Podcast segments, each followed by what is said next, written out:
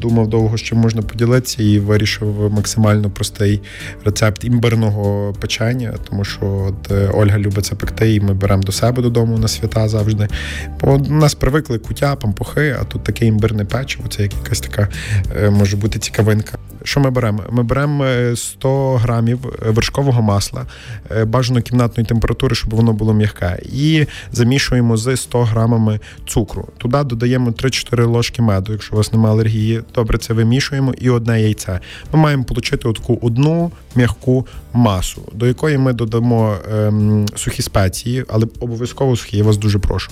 Імбир мелений, одна чайна ложка, кориця, одна чайна ложка, мускатний горіх, пів чайної ложки і дві чайні ложки какао. От і в нас вийшло ця вже наша субстанція, наше тісто, таке вже наполовину е, в спеціях. І е, до цього, до цієї маси нам потрібно додати 300 грам борошна і півтора чайних ложки розпушувача. Але треба мати на увазі, що це борошно і розпушувач ми додаємо поступово і перемішуючи для того, щоб гарно вимістити тісто. І от готове тісто ми залишаємо в холодильнику на годину, бо воно відпочило, бо воно замучилось, бо ви його перед тим штовхали дуже довго. От і все витягуєте, розкатуєте печенька, ріжете любої форми. Якщо маєте форми якихось сніжинок, це теж буде класно. Сердечок. Е, сердечок і запікаємо при 180 градусах 10 хвилин. Смокотіще зустрічі.